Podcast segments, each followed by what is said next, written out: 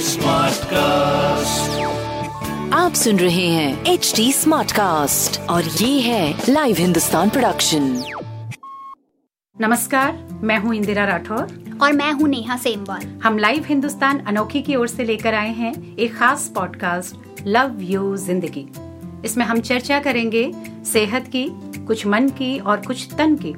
इसमें खान पान फिटनेस के अलावा न्यूट्रिशन को लेकर भी बहुत कुछ होगा।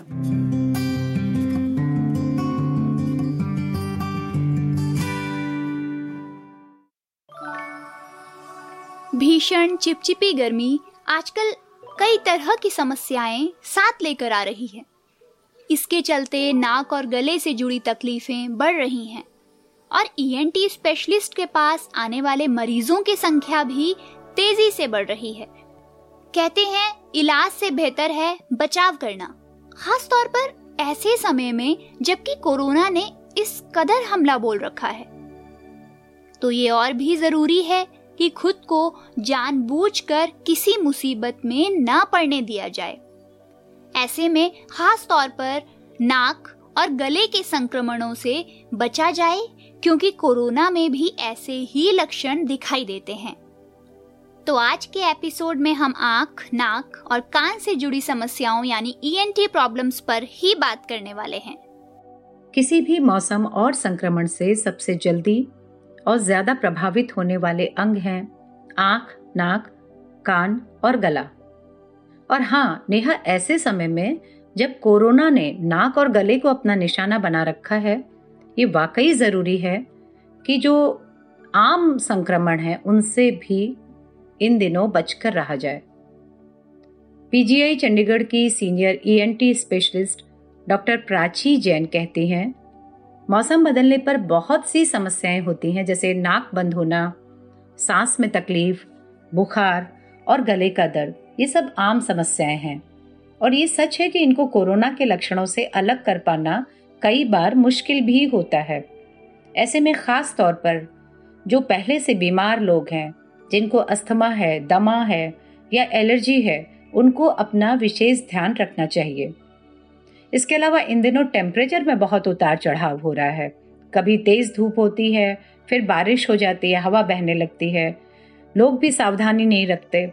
तेज धूप से आने के बाद फ्रिज का ठंडा पानी पी लेते हैं या नहाने चले जाते हैं। एसी में रहने के बाद तुरंत गर्मी में चले जाते हैं। ये सारे कारण हैं कि लोगों को बार बार खांसी, जुकाम, गले की तकलीफें या छींकें आने लगती हैं। जी, और टेम्परेचर के अलावा पॉल्यूशन से भी समस्या बढ़ सकती है। अच्छा कानों से जुड़ी प्रॉब्लम्स भी इन दिनों बढ़ रही हैं।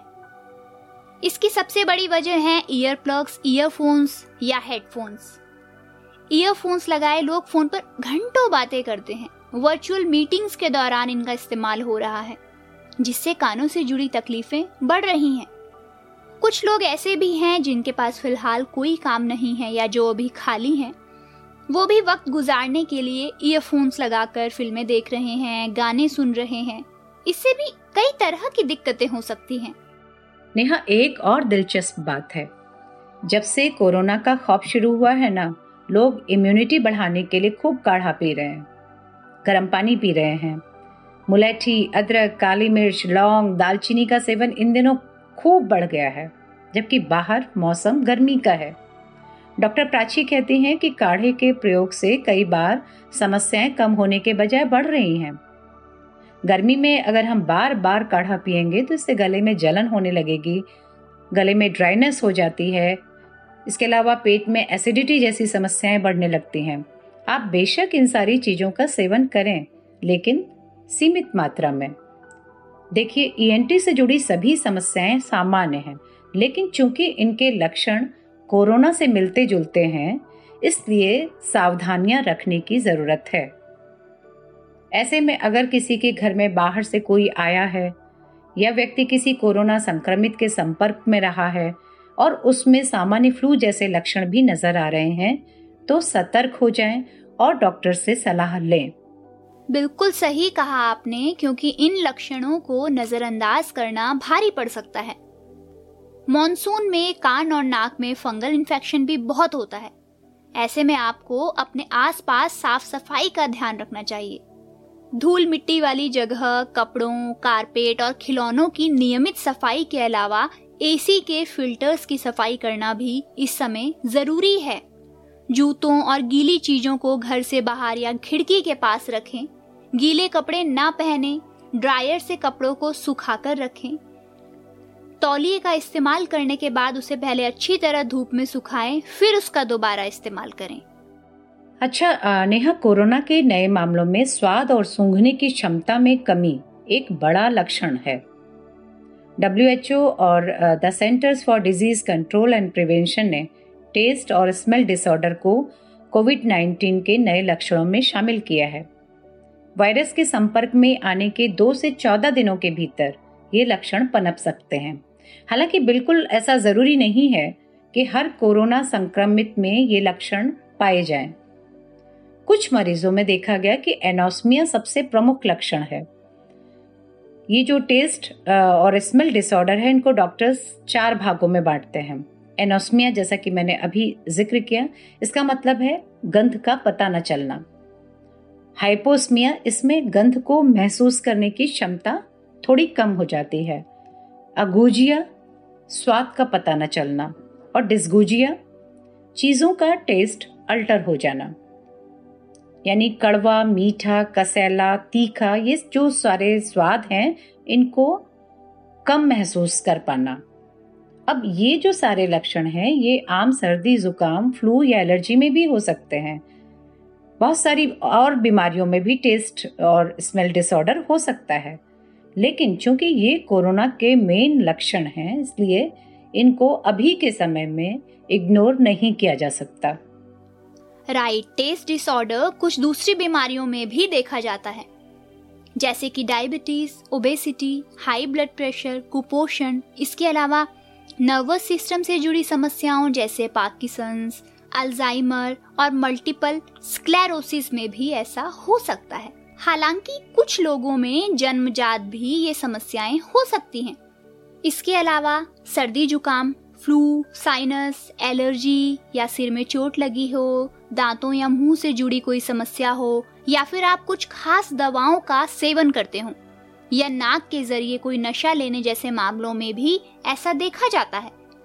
वहीं हार्मोनल चेंजेस की वजह से भी कई बार टेस्ट और स्मेल डिसऑर्डर की समस्या हो जाती है। कोरोना वायरस से संक्रमित लोग तो स्मेल और टेस्ट खत्म होने की शिकायत कर ही रहे हैं। इसमें हैरानी वाली कोई बात नहीं है। लेकिन ऐसा सिर्फ़ कोरोना संक्रमण में ही हो, ये ज़रूरी नहीं है। बेहतर होगा कि आप अपनी जाँच कराएँ और खुद को क्वारंटीन कर दें। ताकि दूसरों में इन्फेक्शन न फैले। बिल्कुल, सुरक्षा की आदतों को बनाए रखना बहुत ज़रूरी है।